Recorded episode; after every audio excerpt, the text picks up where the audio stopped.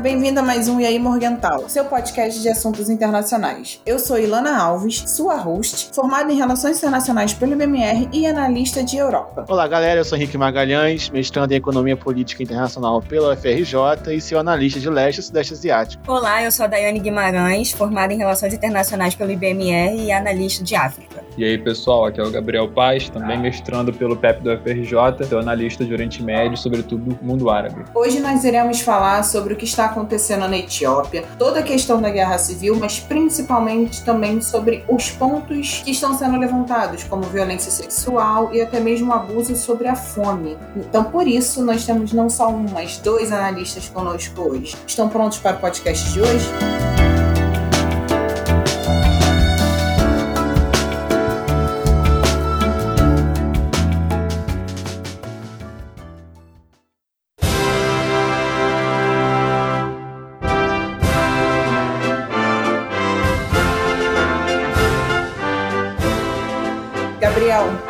Por que, que a região da Etiópia está sofrendo tanto e o que, que aconteceu no passado que pode estar refletindo hoje nesse presente? Tem algum, porém, ou não são coisas interligadas? Eu acho que toda vez que eu começo a falar essa parte histórica, o pessoal que está ouvindo deve ter calafrio achando que eu vou meter uns 5 mil anos atrás, né? Oh, não!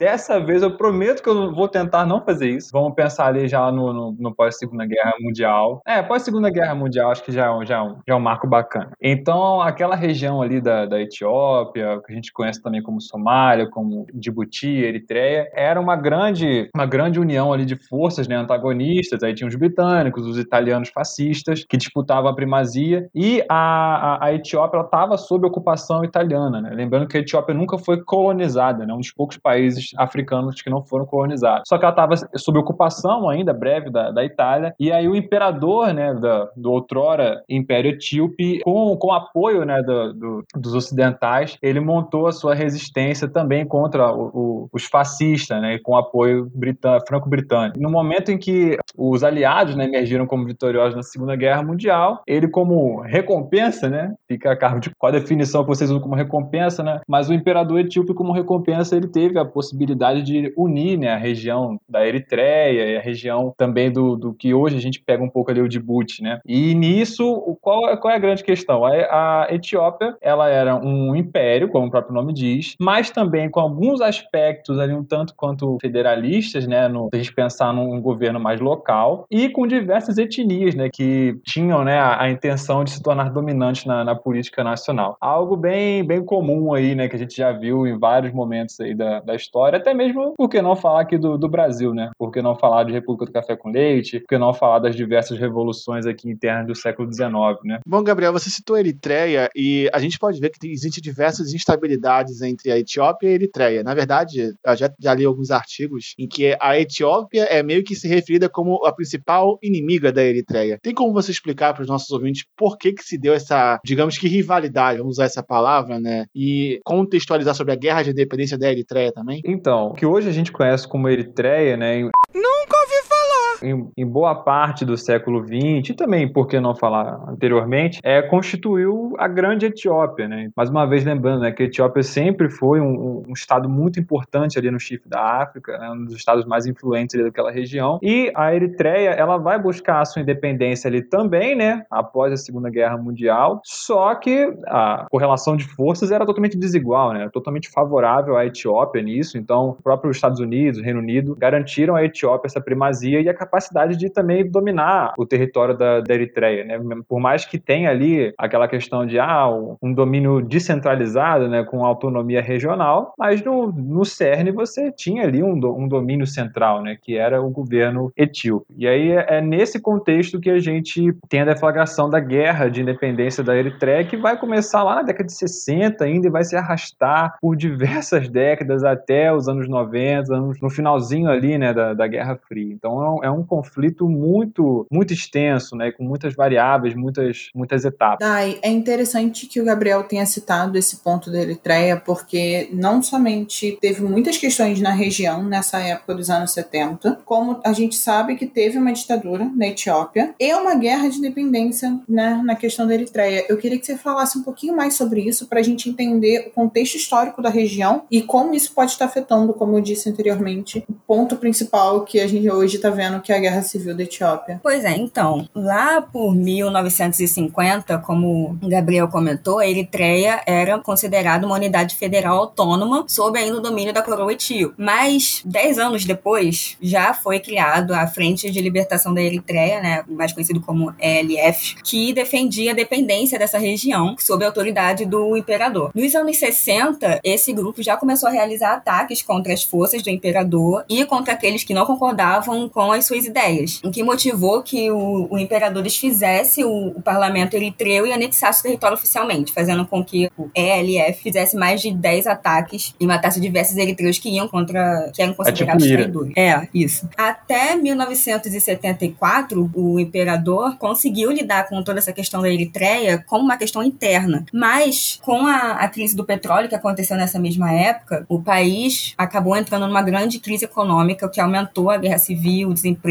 a fome, as greves de alguns profissionais, como os professores e tudo mais, e fez com que o governo colapsasse e o setor militar ocupasse o governo, né? Isso fez com que o imperador Selassie fosse deposto e preso, já dando início então ao período militar que se arrasta até 91 e possuía um forte apoio da União Soviética na época, logo com um grande cunho marxista. Esse período foi marcado por grande fome, períodos de seca e conflitos na região do Tigré também, grande índice de desemprego e as estatísticas de mortes. E além disso também eram responsáveis pelas mortes de antigos funcionários do governo do imperador, fazendo com que até o próprio imperador fosse morto na prisão e a institucionalização do assassinato e tortura daqueles que eram contra o regime também acontecia com muita frequência. Esse período militar, ele fez com que essa re região do Tigré tivesse pouca influência do, do governo e isso acabou dando espaço para uma formação de rebelião armada, criando a Frente Popular de Libertação do Tigré, que tem grande influência nos conflitos que acontecem hoje, né? E a sigla seria FPLT, que vai ser mais fácil para a gente pronunciar mais para frente. Ou será que não?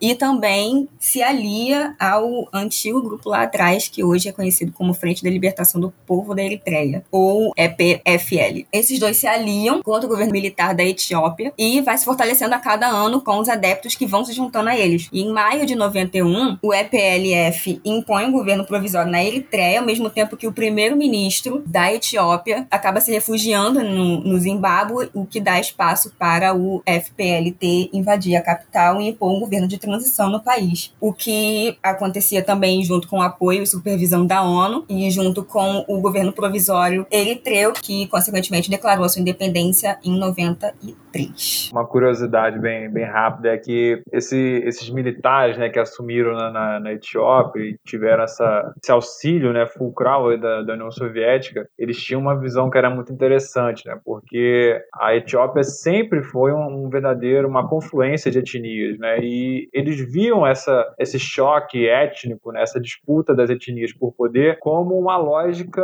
que reproduzia um sistema capitalista, né, de disputa pelo poder, disputa pelos meios produtivos, né, quem, quem tem a, as maiores capacidades né, de dar prosseguimento à, à, economia. E até por conta disso também tentaram né, abarcar ali planos né, de, de estatização, de criação de infraestrutura, para que de fato você tivesse ali uma, um ambiente né, que, fosse, que fosse propício propício a essa, essa criação de novas, novas fontes de, de infraestrutura, novas fontes de transporte, novas fontes de produção industrial, né, que era muito importante na época. E, inclusive, esse apoio soviético e também os soviéticos também. Aí os soviéticos também pediram ajuda aos cubanos, né, que naquela, na década de 70 eram muito influentes ali na, no continente africano. Eles conseguiram reprimir algumas incursões, né, tanto da, da, da Eritreia. Vai ficar todo mundo aí quietinho aí, vai subir ninguém porque a época não era considerada ainda um Estado autônomo, mas também de outros países como a Somália. O, o governo né, militar conseguiu essa blindagem aí e foi muito fragilizado né, com, com a queda da União Soviética e a queda do, do Muro de Berlim também, né, ali nos anos 89, 91, perdeu o seu, seu maior apoio também, né, mas foi um, foi um governo que tinha uma pauta muito, muito centralizadora né, para um, um país que estava bastante fragmentado e há muito tempo. Né, e a gente percebe ainda hoje né, essa fragmentação sendo muito, muito expressiva né, no, no dia a dia. Full-scale humanitarian crisis is unfolding. accuses the TPLF of its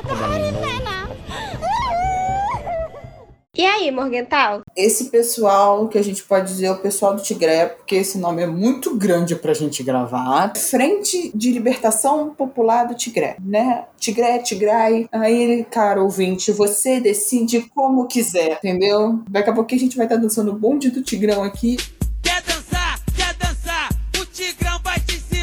Gente não pode estar sabendo. Cara, eu ia lançar uma dessas e faltou coragem. Eu ia até espirrar aqui, só que eu perdi a vontade de espirrar. Então vamos lá, gente. O bonde do Tigrão, ou melhor, a Frente de Libertação Popular do Tigré, assumiu o poder. Teve algum tipo de crescimento econômico, pelo que eu entendi, né? Porque eles começaram, como disse o Gabriel, eles começaram a estatizar, foi isso que eu entendi. Eu posso ter entendido errado, mas o Gabriel depois me explica melhor. Só que o que que tá rolando para esses caras estarem no poder por tanto tempo? O que que aconteceu e por que que, cara, os caras lá atrás estavam só bolados com o mundo? Aí o bonde do Tigrão agora já tá no poder. Eu tô tentando entender. Vamos lá. Então, para um choque de zero pessoas, lá vem o Gabriel falar de geografia, né? Como, como eu faço em todo episódio.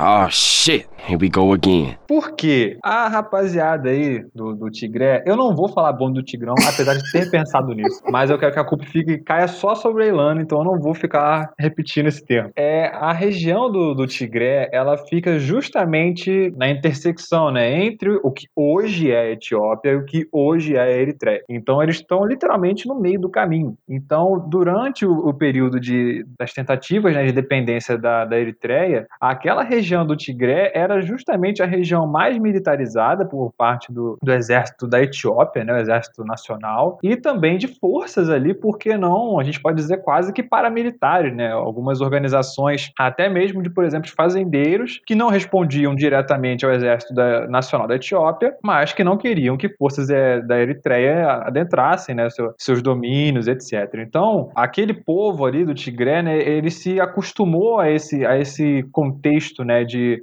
preparação, né? E aí a partir disso, quando a junta militar cai na, na Etiópia, eles, ou seja, né, a galera do, do Tigré, eles são os que têm a, a, capacidade, né, de guiar esse processo pelas armas. Por que não, né? Por que não faz dessa forma? Então, eles representam mais ou menos ali 5, 6, algumas estimativas dizem até que 7% da população, mas eles conseguiram de fato chegar ao poder ali com a queda da, da junta militar, né? Sobretudo por conta desse aparato, né, esse aparato repressivo e saber com quem fazer alianças, né? Então você tem o poder das armas, você sabe com quem se aliar. Basicamente, Gabriel, pelo que eu tô entendendo, é aquela história novamente da África está dividida como se fosse uma régua e na verdade nós temos várias etnias, vários povos em um único lugar e apenas uma etnia dessa sobe ao poder e tenta dominar todo o restante, sendo que não deveria ser assim, né? A gente, se um dia, caro ouvinte, você puder jogar no Google, procure como é o mapa da África sem ser o atual, o mapa por etnias. É tão absurdo que existem tantas dentro de um único lugar e eles entram em conflito entre si. Então a gente pode dizer que é sempre uma questão de conflito de etnia, certo? Eu defendi uma hipótese, né, em algum momento, de que essas questões de etnia, essas questões de, de religião, elas por si só, elas não definem absolutamente nada. O grande, a grande variável que a gente tem que sempre analisar é a disputa de poder. E aí, quando se fala de disputa de poder, de quem é que vai governar dado território,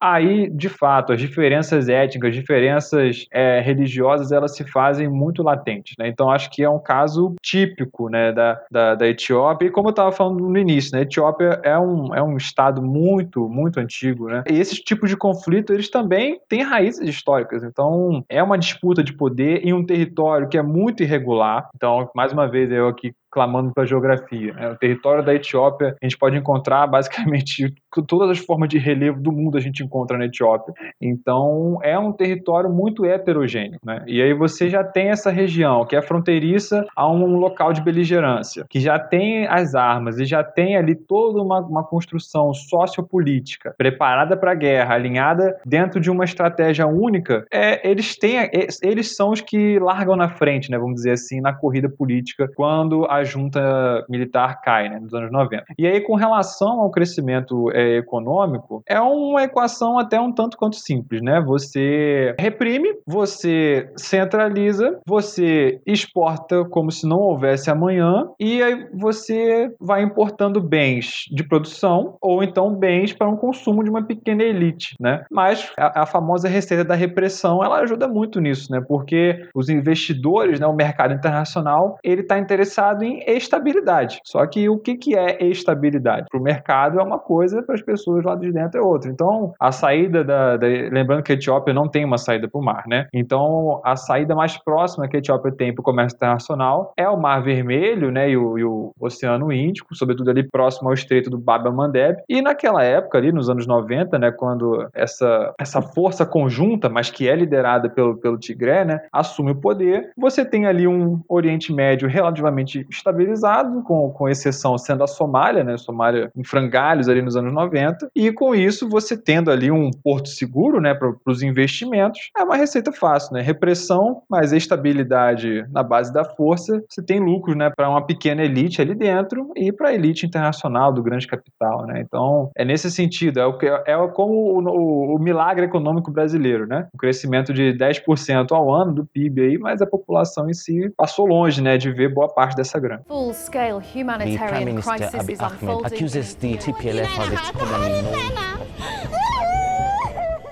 E aí, Morgental? Dai, eu queria entender que a galera do Monte do Tigrão, porque esse nome vai pegar, tá, Gabriel? Aceite Meu esse Deus fato. Qual é, maluco? Desculpa. Não vai pegar.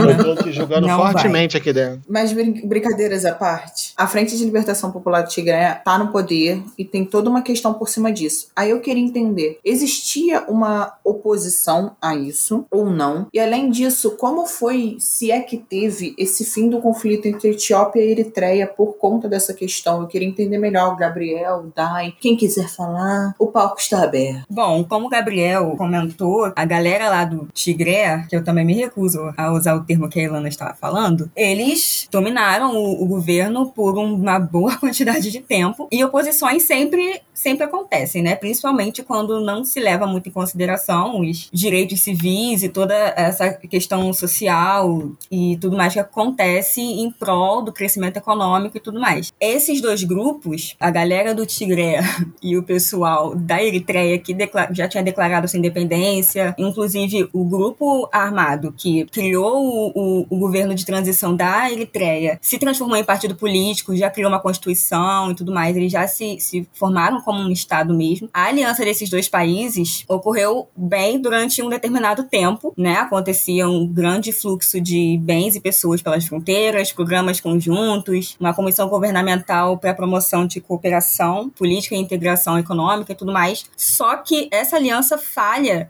já no seu início, quando ela não estipula os limites físicos entre as fronteiras, fazendo com que a Eritreia acreditasse que a sua fronteira era até um determinado momento e a Etiópia acreditasse em um lugar diferente, e as duas acabaram em 98, dando início a esse conflito para decidir qual era o, a fronteira, o limite de cada um. Esse conflito matou cerca de 80 mil pessoas e durou até os anos 2000. Inclusive, Gabriel, essa parte aí você pode pegar, tá? Como que acontece essa, essa questão da paz, porque acontece, mas ao mesmo tempo não acontece, né? Depois de 2000 é meio que uma, uma guerra fria aqui. Oh, e essa guerra aí entre, entre Etiópia e Eritreia, sobretudo ali no momento ali pós-independência ali, talvez pode ser o que aguarda aí Reino Unido e Irlanda, hein, quem sabe? Vamos ver. Mas essa, essa guerra, ela chega ali ao que eles chamam, né, de um, de um stalemate, né? Eles não conseguem conseguem mais é, avançar, né? Cada um é, afirma ter ganho, mas na realidade todos ficaram muito aquém né, do que desejavam. Então é estabelecido ali um, um, uma espécie de um cessar-fogo.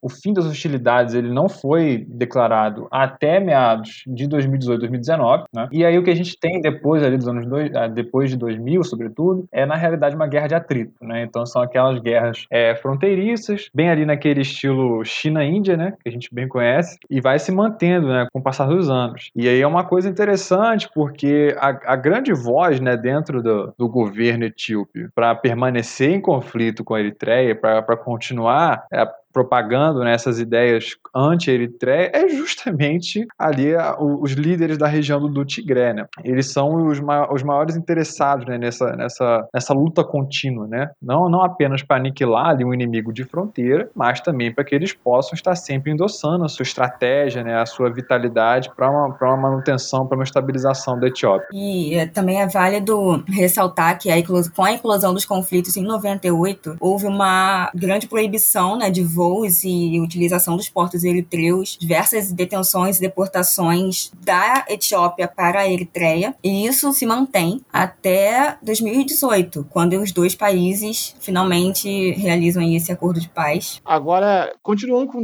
com o assunto, no caso, com vocês dois, assim, eu queria que vocês discorressem um pouco mais sobre o declínio do FLPT, no caso, que também me recuso a chamar bonde do Tigrão, vou deixar a Ilana sozinha nessa situação, porque não dá, amiga. Desculpa. O problema é seu, porque o bonde do Tigrão vai pegar e vai ficar tocando colocando no Meu fundo. Editor pode colocar. Não. Tá? Bonde do Nada Tigrão. contra o bonde do Tigrão. Nada contra o bonde do Tigrão. Mas tudo contra a Ilana agora, nesse momento.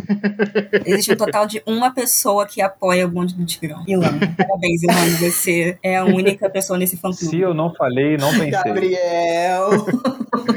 Mas voltando ao assunto, o que, vocês têm a discorrer sobre isso? Do declínio do FLPT, da ascensão do Armed e também, claro, do fim do conflito entre Etiópia e Eritreia, que só viria realmente a gerar um acordo de paz há uns dois ou três anos atrás. Então, o um acordo de paz, ele de fato acontece em 2018, né, quando Abiy Ahmed sobe ao poder como primeiro-ministro, e assim que ele assume a liderança do país, ele começa a afastar os funcionários do Tigré do governo. Isso chama a atenção do governo da Eritreia, liderado por Isaias Afeur. Não sei se é assim que se fala. Isaias Aforkei. E é aí que começa o início do acordo de paz entre esses dois países, que acontece ainda em 2018 e volta então a, a restaurar as fronteiras, as autorizações dos voos entre os países e além disso, as forças desses dois países se juntam contra o pessoal do Tigré, que agora fica recluso ali na região deles. E esse período de paz, relativo à paz, né, acontece até novembro de 2020, né, novembro do ano passado, quando a galera do Tigré realiza um ataque a uma base militar da Etiópia. É a partir daí que voltam a ter os conflitos em si, né, da, do governo da Etiópia, junto agora com a Eritreia, contra a galera do Tigré, que agora eles estão irritados, digamos assim, por eles terem sido afastados do governo, perdido essa posição de importância no governo da Etiópia, por estarem sendo acusados em processos de anticorrupção, ao mesmo tempo que o Abiy Ahmed acusa o pessoal do Tigré de tentar minar isso, tentativas de reforma no país, principalmente naquela região ali. E isso vai se arrastando, esses conflitos se arrastam até hoje, aumentando né, as estatísticas de pessoas mortas, de refugiados, uma grande quantidade de refugiados está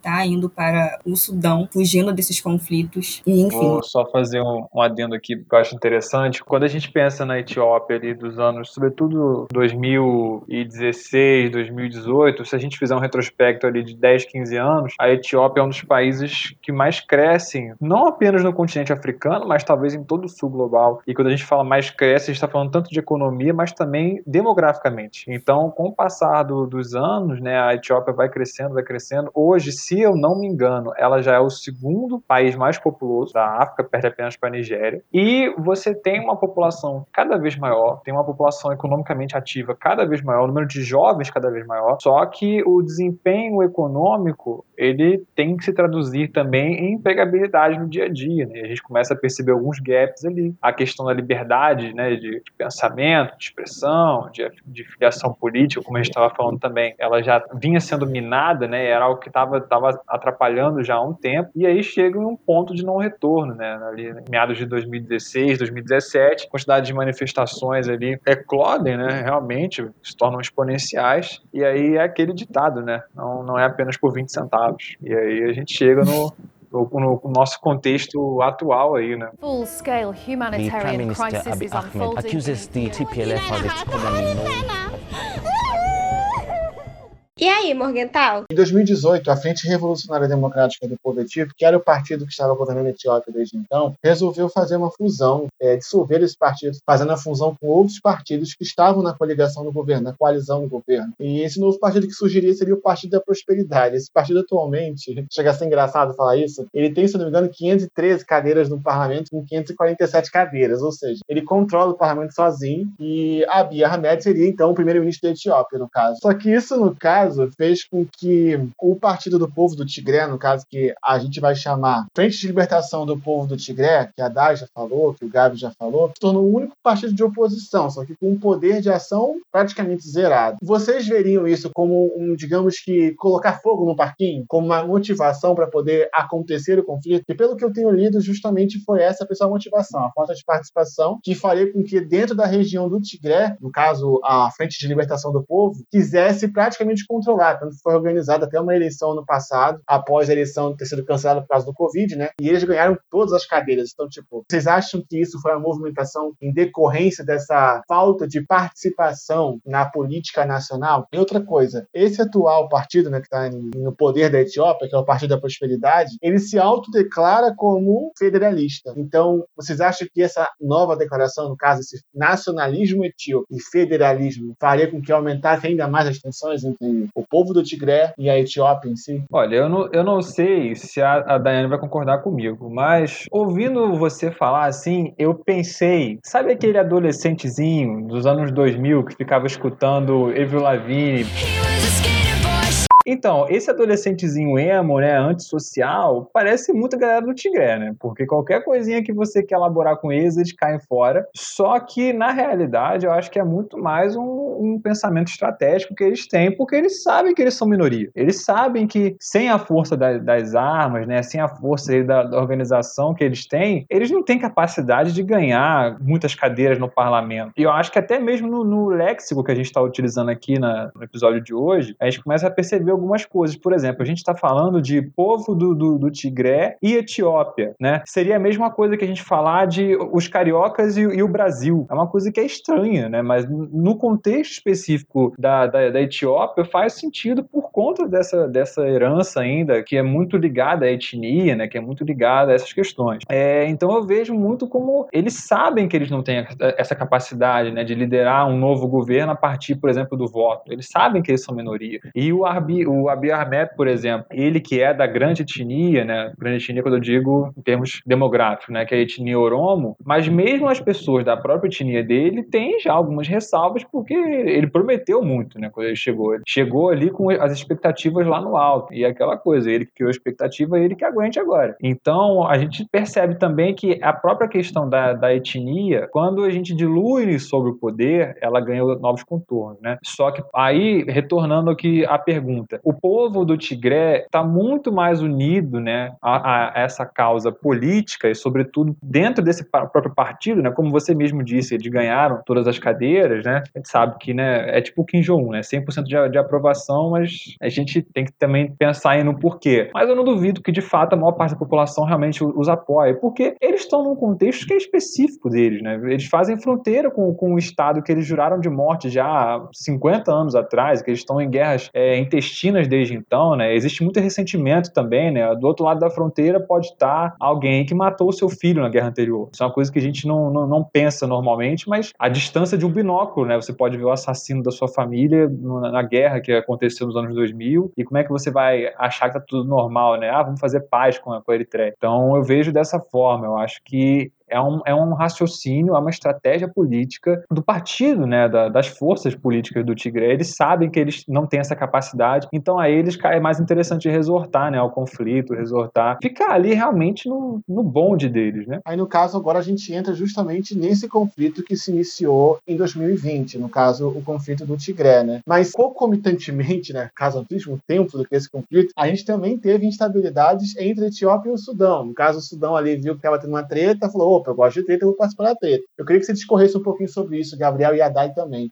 Que o Sudão tem a ver com o rolê? O que o Sudão está participando da situação? A primeira, a primeira questão já é com relação à fronteira, e aí já tem um, uma outra questão que por si só já daria um episódio. Eu falei que a Etiópia estava experimentando um grande crescimento populacional, um grande crescimento econômico, e que isso não estava sendo acompanhado por obras ali, né, justamente para servir ao grosso da população. E aí em 2011, vias de 2010, 2011, a Etiópia deu início então à construção lá da grande barragem do Renascimento Etíope, né? Olha, olha o nome. Uau!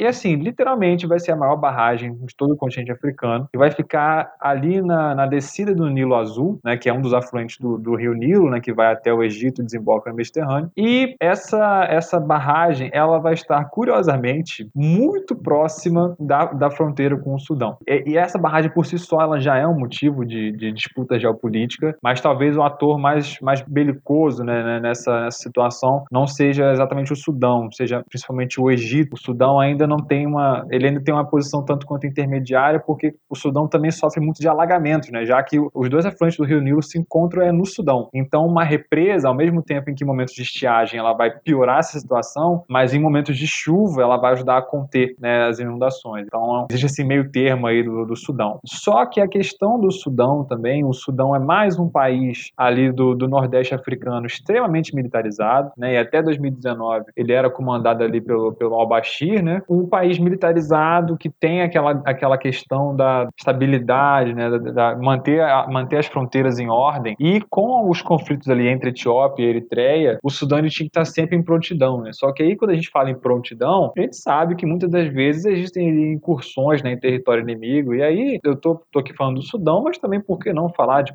tropas etíopes que possam ter é, entrado né, em território sudanês e depois voltado, né? então tropas disfarçadas, né, mando de algum, de algum estado. Mas o Sudão ele tem essa localização né, estratégica ali de fronteira com a Etiópia. Né? Eu acho que não chega nem a ser uma questão étnica por si só, porque a, a, ali né, já é uma região muito, muito diversificada. Não é como o norte da África, né? o norte realmente próximo ao Mediterrâneo. Ali já tem uma diversificação muito maior, étnico-cultural. Então eu vejo mais com essas razões de Estado, né? como a gente pode falar. Você comentou do, do Sudão ter muitos problemas com alagamento. O alagamento não é um, é um dos muitos problemas que o Sudão tem. No momento, por conta desse conflito do povo do Tigré contra a Etiópia e a Eritreia, são os refugiados também. Está havendo uma grande fuga de pessoas fugindo da, da violência, mulheres fugindo da grande possibilidade de serem estupradas, de famílias de serem mortas. Então, atualmente, desde novembro de 2020 até hoje, mais de 50 mil pessoas fugiram para o Sudão né, fugindo desses conflitos, e estima-se que 30% desses refugiados sejam menores de idade e 5% sejam acima de 60 anos. Além dessa questão dos refugiados, também tem a questão atual da Covid, né? Porque o segundo campo de refugiado no Sudão já foi criado, já está recebendo essas pessoas e já está começando a ficar sobrecarregado de novo, porque tem muita gente chegando e não tem condição de cuidar disso tudo, mais doenças, mais a questão da pandemia, então tá tudo muito sobrecarregado. Full scale Prime Minister Abiy Ahmed accuses the TPLF of its common E aí, Morgental? Você citou, Dai, justamente essa parte aí quanto referente ao estupro como arma de guerra, correto? De acordo com algumas reportagens da BBC, algumas fontes indicaram que a Força de Defesa Nacional da Etiópia estava controlando algumas partes assim do Tigré, no caso. Eles estavam usando o estupro generalizado contra mulheres como uma ferramenta de guerra. Tem para lá de mais de 500 casos de estupros relatados já caso existem alegações de que o exército etíope estaria fazendo um genocídio no Tigré, já envolveria milhares de mortos e mortes de pessoas aleatórias, incluindo civis. Então, eu queria que você comentasse sobre isso, sobre esses indícios de genocídio e o uso do estupro como arma de guerra, que já foi relatado por alguns, por alguns jornais internacionais, né? E que o próprio primeiro-ministro da Etiópia já confirmou que tem forças do tipo na região. Então, tudo realmente está confirmando que isso é verdade, no caso. Eu queria que você discorresse sobre isso e com o fato de que eu li recentemente de que esse conflito está sendo o conflito mais violento desde a Guerra Civil Etíope, e alguns analistas já falam que ele é mais, mais violento até do que a própria guerra. Eu queria que vocês dois comentassem, primeiramente a Dai. Então, de fato, está acontecendo, é uma característica dessa guerra a forte, os fortes índices, né, as estatísticas, os relatos de massacres e execuções extraoficiais de civis que vivem na região do Tigré por forças eritreias e etíopes. Só que tudo isso é muito difícil de ter uma noção do quanto que está acontecendo, porque tanto as forças da, da Etiópia quanto da Eritreia têm um controle muito forte ali ao redor da região, então então, não tem como jornalistas, por exemplo, ou a questão da, da internet também, não tem como as pessoas de fora, nós de fora, saber o que está acontecendo lá dentro, porque não tem acesso mesmo. E quanto à questão do estupro como arma de guerra, também envolve isso. É muito difícil a gente ter noção de estatística do que está acontecendo lá dentro, porque é muito difícil as pessoas daqui de fora entrarem lá e pessoas lá de dentro falarem pra gente daqui de fora o que está acontecendo. Mas sim, muitas mulheres estão sendo estupradas e violentadas. Um, exemplos, né, de são ossos quebrados, elas são esfaqueadas por eles, porque elas não são tanto as mulheres que são estupradas quanto os civis, os civis no geral que são mortos, né, de forma extraoficial. Eles não são considerados pessoas mesmo, né?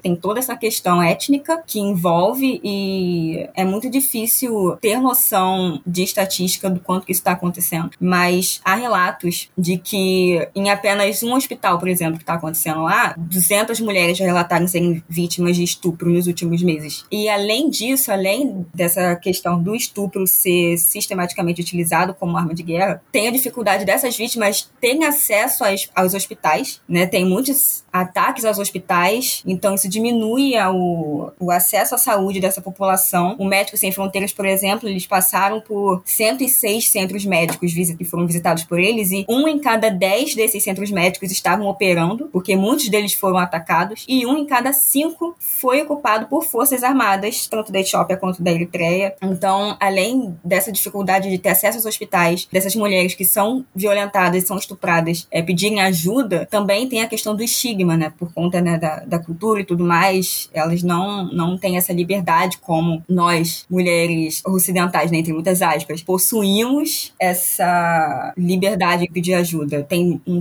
um estigma muito forte entre elas, entre essa sociedade. Então, é muito difícil ter noção noção do número de vítimas que está sendo, tanto de, de pessoas que são mortas, tanto das mulheres que são estupradas. Tem relatos de uma menina de 8 anos que foi estuprada e de uma senhora de 60. Então é muito complicado ter noção de tudo isso, além da, da questão de, de não ter pessoas de fora não terem acesso a essas pessoas lá dentro. Eu acho que um dos do fatores mais importantes, assim, quando a gente fala de qualquer conflito, né, é o campo de batalha no qual ele ocorre. Né? Então, se a gente tiver aquela ideia ultra convencional, né, sobretudo ali de Segunda Guerra Mundial, de exércitos contra exércitos, é, a guerra já acabou. A guerra já acabou, acabou em novembro e o governo federal etíope ganhou, ganhou de lavada, né? Tomou as principais cidades do Tigray, fez com que as lideranças, né, saíssem lá, sei se a gente pode dizer parlamentos, mas enfim, uma forma de colocar. Só que o próprio terreno, né, da região, ele é propício para que haja uma reorganização dessas forças. Então, hoje os combates eles estão sendo feitos nas regiões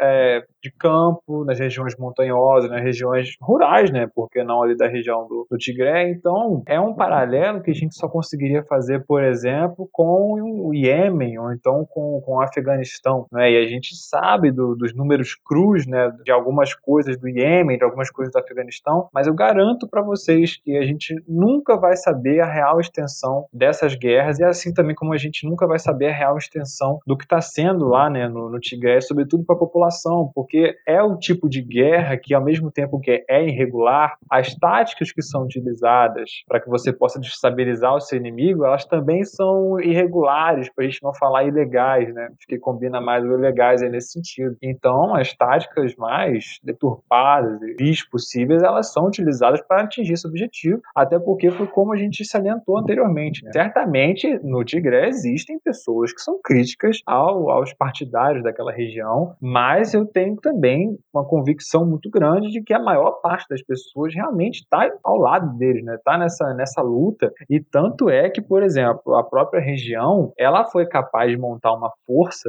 eu ia dizer força de segurança, mas eu detesto esses eufemismos né, que são utilizados. Ah, eu também! Vamos falar logo já um exército paramilitar, né? Por que não? Uma força de mais de 200 mil pessoas. Então, né, a gente não está falando de uma resistênciazinha qualquer, né? A gente não está falando, por exemplo, lá, de canudos, né? A gente está falando realmente de um contingente considerável de pessoas. Então, é uma guerra que tem de tudo para se estender. E assim também como ela tem para se estender dentro dos objetivos militares, né? Isso acaba reverberando também nas pessoas, acaba reverberando socialmente, economicamente, porque são dinâmicas que né, elas não vão acabar, né? Da noite pro dia, né? Por exemplo, quando a gente fala do, da guerra de Nagorno-Karabakh, ela, ela acabou rápido, acabou, mas as heranças culturais que ali ficaram, né? A, a, disputa territorial, ela é muito mais, mais longeva, né? Então, acho que a gente tem que, infelizmente, aguardar, né? Os próximos relatórios. A própria, o próprio reconhecimento de que forças da Eritreia estavam participando da guerra é recente, né? Se eu não me engano, foi feito na semana passada. Então, assim, uma coisa que todo mundo já sabia, mas que só foi é, reconhecida publicamente nesse mês. Então, olha só, né, que, que nível, né, que a gente chegou da, da, da, informação corrompida que vem de lá, né. Então, é um cenário muito triste e que, a julgar pela própria configuração do terreno e a própria geopolítica regional, infelizmente, a gente não consegue ver uma saída aí a, ah, no curto prazo, né. Sobretudo lembrando também que a gente estava falando do Sudão agora há pouco, e o Sudão também tem sua crise de refugiados imensa, né, que é Darfur. Darfur é uma crise horrível hoje que ainda não foi solucionada, né. Então, infelizmente, é uma região assolada por esse tipo de, de situação. Gabriel, você usou duas palavras incrivelmente importantes aqui. Existe uma questão geopolítica da região, você acabou de falar isso, e antes você até mesmo citou de algumas obras que estão a acontecer, seja tanto na região do, é, se eu não me engano, é Nilo Azul, que você utilizou, me corrija na sua resposta, por favor. E percebe-se que existe sim uma importância da Etiópia na região, principalmente na região do chifre da África. Então eu queria que vocês falassem um pouco sobre qual é a importância da Etiópia nessa região, principalmente na questão geopolítica, uma vez que, por mais que a gente esteja sofrendo com um problema interno, a região tem já problemas como você acabou de citar, como o Sudão tem um próprio problema interno, o vizinho tem um problema. Todo mundo tá com problema, né? Nunca vi. O mundo vive cheio de problema, fazer o quê? Então, eu queria muito que vocês me explicassem o porquê que a Etiópia. Por que, que a gente estaria falando de Etiópia hoje? Por que, que a importância da geopolítica na região do chifre da África, principalmente para Etiópia, para fazer o nosso ouvinte entender o porquê que a gente escolheu um tema tão assim que parece do nada, mas não é. Como você mesmo disse, a gente acabou de ficar sabendo que outras tá vendo uma interferência que a gente sabia, mas não sabia, e aí a imprensa traz isso, e a gente tá sabendo, recebendo essas informações de uma maneira cortada. Então é interessante também a gente saber o porquê que a Etiópia é tão importante na região. Bom, fazendo aquela, aquela análisezinha bem canalha de relações internacionais, né, daquela coisa da estabilidade como sendo a ausência de conflito armado, né, como se só isso fosse, fosse um sinônimo de estabilidade, né, o que as pessoas estão passando na vida real não importa, né, o que importa é, é o Estado, que é um ator racional, né, um Estado que, que fala por ele mesmo. Seguindo por essa análise canalha, né, como eu disse antes, mas que a gente tem que trazer também um contexto em que ela é utilizada. Assim, sendo muito taxativo, uma Etiópia em crise é metade da África em crise e também o estreito ali de Baba Mandeb também não, não, não vai conseguir operar, né? Aí a gente pode pensar, mas por que a Etiópia tem essa prominência toda se nem sequer uma saída para o mar eles têm, né? Então vamos primeiro pensar essa questão da saída para o mar. É, como eu disse para vocês antes, a, a Etiópia é a maior potência demográfica do Nordeste da África. Ela tem uma população que é maior que a do Egito, que já não é muito pequena. Praticamente basicamente todo o comércio da Etiópia, o comércio marítimo, ele vai até o Djibouti. Só que o Djibouti é minúsculo, para não dizer ridículo. Então, basicamente, a economia do Djibouti é totalmente dependente da produção que ocorre na Etiópia. Então, é como se fosse um consórcio, né? Etiópia e Djibouti, vamos pensar dessa forma. O Djibouti sabe que sem Etiópia ele não é ninguém, né? Começa aí. A Eritreia agora também está começando a colher os frutos, mas ainda assim é algo que tem que ser colocado no contexto ainda muito longo, mas só de você não ter que resguardar a sua fronteira contra um inimigo convencional, né, estatal, agora a Etiópia está lutando essa guerra regular no Tigray, né, mas é uma dinâmica que é diferente, então agora eles podem se voltar para o outro lado, né, por exemplo, então talvez fazer comércio com os países do Golfo, porque não, os bilionários, né, do Golfo. Outra coisa, o chifre da África, né, ele é uma rota importantíssima para o comércio internacional. Acelera, acelera muito o que, o que dizer do canal de Suez, né? Que acabou de, acabou de sofrer aí o, o, o Ever Given, né? O, o, Never Give Up. A mentira, ele levantou.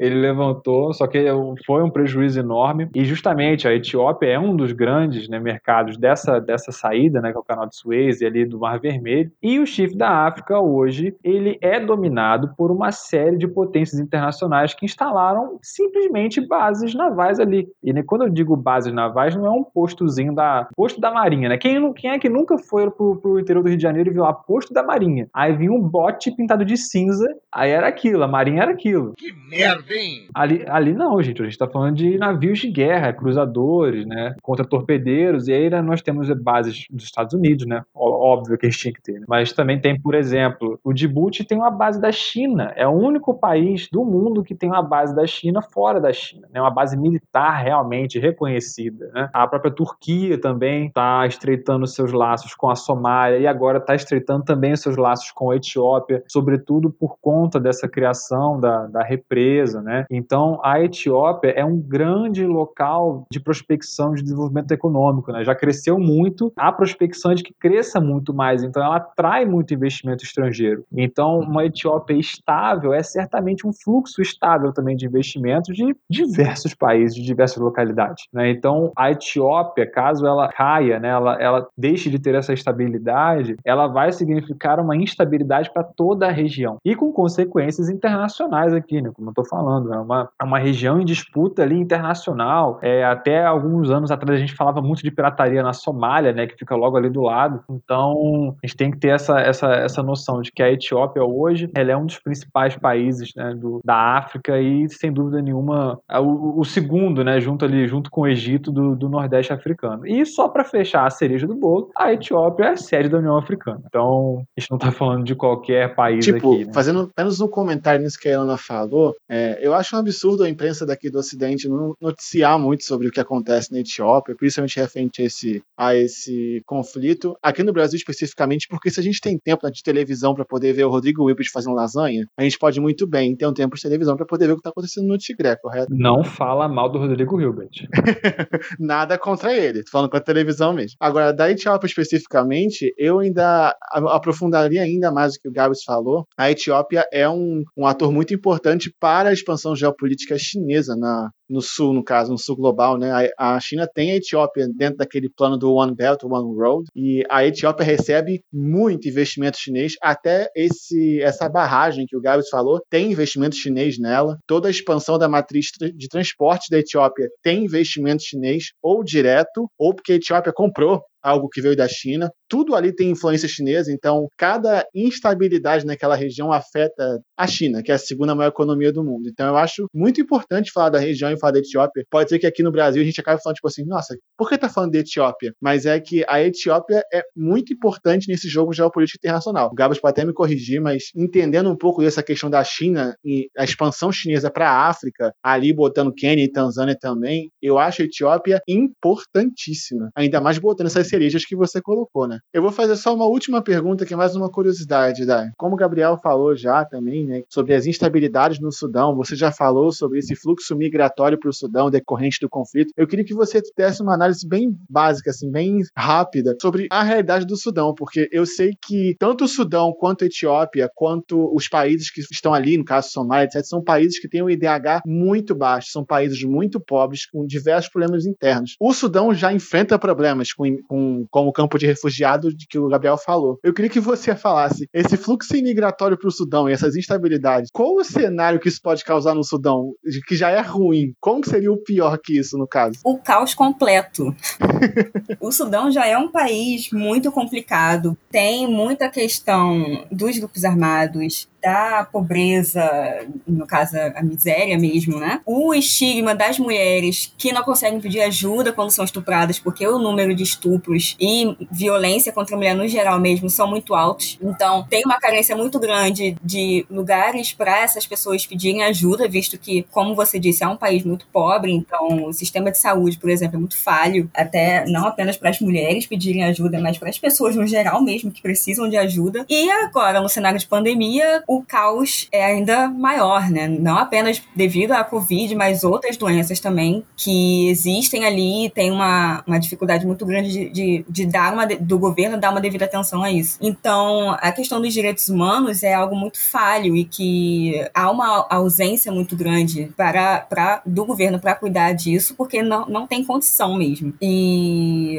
os conflitos armados, os grupos armados, tem muito, muita questão da ONU tentar entrar lá para cuidar dos civis. Ela tem muita dificuldade nisso, não apenas no Sudão, no Sudão do Sul também, em diversos países. Então, é muito difícil ter números exatos do quantas pessoas estão sofrendo lá, de pessoas que morrem, ou de, de mulheres que são estupradas, ou de crianças que estão passando fome, porque não tem uma dificuldade muito grande do governo medir essa situação, do quanto de pessoas que estão sofrendo e do quanto que elas, do quanto exato, né, que elas precisam de atenção, precisam de ajuda. Você falou dessa dificuldade da ONU ajudar, você até me remeteu ao episódio que a gente gravou sobre a República Democrática do Congo, que a gente citou a missão da ONU que foi atacada e resultou na morte do embaixador da Itália. Exatamente. Que é bem complicado realmente a ONU agir em região muito instável, porque ela acaba virando alvo de, de, de ataque também. É, é, interessante a gente ver essa, essa, essa movimentação de a ONU não pode agir, sendo que ela tem uma força para tentar agir nessas áreas, mas é tão, tão, tão instável é. que nem o treinamento da ONU tá funcionando mais, sabe? E os caras estão vindo treinar no Brasil, irmão. Preciso dizer mais uma coisa? Eles vêm treinar aqui, irmão. No meio de Deodoro. Ah, então tá muito bem treinado, pô. Se vier pra aqui pro Rio de Janeiro, então, Exatamente. então, treinamento de guerra. Olha só, a gente tá Joga falando... dentro do BRT que resiste a qualquer lugar. Amigo, a gente tá falando de treinar em Deodoro, amigo. Não, amigo. tem que treinar no BRT. No BRT. Mas, na real, o treinamento das missões de paz da ONU no Brasil, no caso, na... Centro Conjunto de Operações de Paz do Brasil, Isso. o Secopab. Então, esse centro conjunto, né, mais conhecido como Secopab, é referência. O Brasil, no geral, é referência na questão da, das missões de paz. E os brasileiros que vão para fora, que treinam no, no Secopab, vão para fora para colocar em prática né, essa questão da, das operações de paz, eles saem de lá com a experiência de campo para ser aplicado justamente nas favelas cariocas, por exemplo. Entende? Porque é,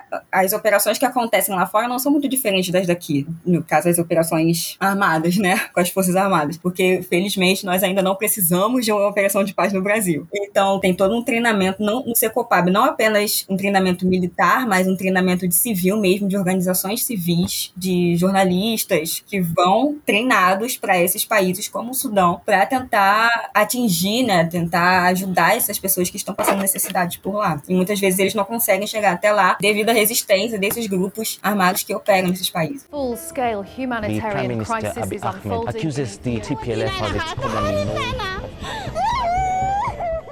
E aí, Morgental? Bom, fazer aquela última pergunta antes de encerrar o episódio, que vai caber a Ilana fazer esse encerramento, né? Deixe para os dois. E quanto ao futuro, vocês acham que a tendência é a estabilidade acontecer ou a tendência é que se torne cada vez mais instável? Tanto do ponto de vista humanitário, deixa a Dani responder, quanto do ponto de vista político e econômico, deixa o Gabriel responder. Bom, a questão humanitária, para ela melhorar, ela, ela anda de mãos dadas com a questão econômica e a questão política, né? O país precisa estar em estabilidade política, o, o governo da Etiópia e da Eritreia precisam resolver essa questão com a galera do Tigré para conseguir contornar a situação humanitária que está acontecendo lá, porque são esses, justamente esses conflitos que aumentam a violência, aumentam os ataques e que incita as pessoas saírem dessa região e pedirem asilo em outros países, né? Porque eles estão se sentindo inseguros lá. Há relatos de, de pessoas que são sequestradas e passam dias fora de casa e voltam e depois disso nunca mais se sentem seguros em casa e acabam abandonando tudo e fugindo para o Sudão, por exemplo. Então, toda essa questão humanitária, principalmente a crise de refugiados que está acontecendo, depende da questão, de toda a questão política que está acontecendo. Vai ser curioso também, né, Dai, porque a maioria do povo do Tigré, eles são cristãos ortodoxos e a maioria dos sudaneses é, são muçulmanos, então fica são estranhos. É.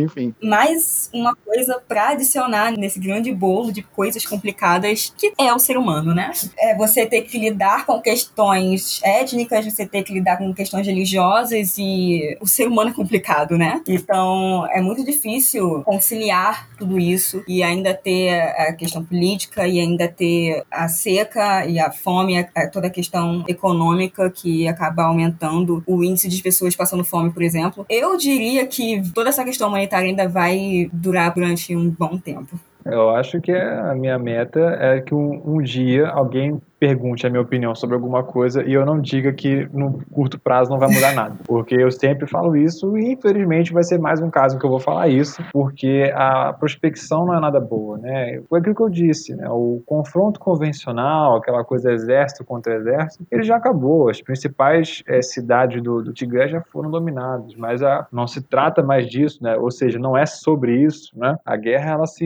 espraiou de uma forma que ela se tornou de fato uma guerrilha. E aí a prospecção né, para a região, acho que no, tanto no curto quanto no médio prazo, era das piores, né? Porque certamente, mesmo que a gente chegue a um, a um eventual cessar-fogo, uma eventual demarcação política, ainda assim incursões, né, de um lado e de outro da fronteira ainda são totalmente passíveis, né, de, de acontecer. Acho que agora pensando no lado do, do governo federal, né, da, da Etiópia, eu acho que restam poucas opções, né? Eu acho que essa tentativa de unidade nacional, ela tem que ser colocada em marcha o quanto antes antes, né? Porque esse timing do fluxo de, investimentos ele não pode ser perdido, né? A gente sabe que, que guerra, né, é, para muitos é medido em questões de, de dólares, né? Não, eles não ligam para vidas, eles ligam para dólares, mas já que eles ligam para dólares, então eles também têm que ficar atentos a essa questão. Então, uma instabilidade, né, no, no Tigré, enquanto ela não se transformar em uma instabilidade ou então em prejuízos para outras regiões do país, eu acho muito difícil que ela vá afetar, por exemplo, o comércio da Etiópia. Eu acho muito difícil que ela vá afetar é, as grandes, grandes obras de infraestrutura, porque o, os grandes financistas, né, a questão deles é ter o retorno econômico. Então, mais uma vez, trazendo aquela análise canalha né, de estabilidade nas relações internacionais, acho que nesse sentido pouco vai mudar, né, tanto para o governo federal da Etiópia tentando manter essa unidade aí no Partido de Prosperidade, quanto pelos fluxos de investimento. Agora, eu acho que, seja no curto ou no médio prazo, o, tanto o Abiy Ahmed quanto todos os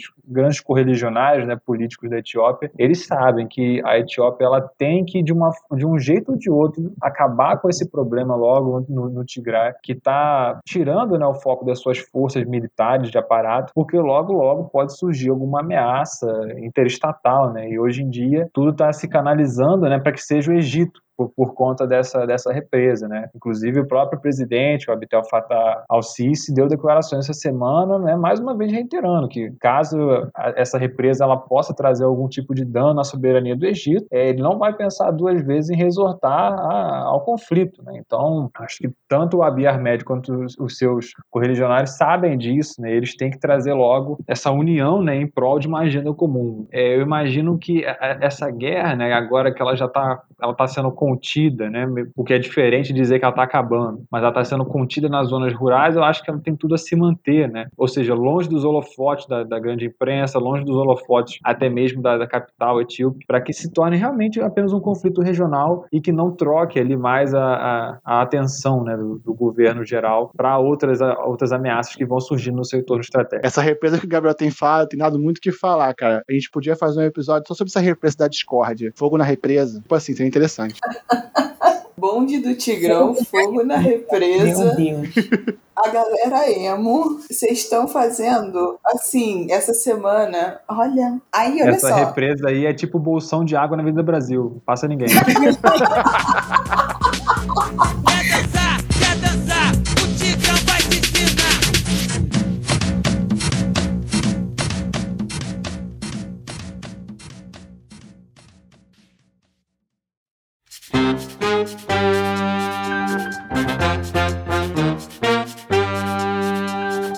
vamos encerrar esse episódio. Nos siga nas redes sociais, é tudo e aí Morgental. Nós agora estamos no LinkedIn, tem Twitter, tem Instagram, tem Facebook. Se você tem algum caos, algum efeito, qualquer coisa que você queira falar com a gente que não cabe na mensagem do Instagram, basta mandar um e-mail para nós no iaimorgental.gmail.com. Então fique em casa, não esqueça, se sair use máscara e álcool em gel. Estamos de olho, hein? Até o próximo episódio.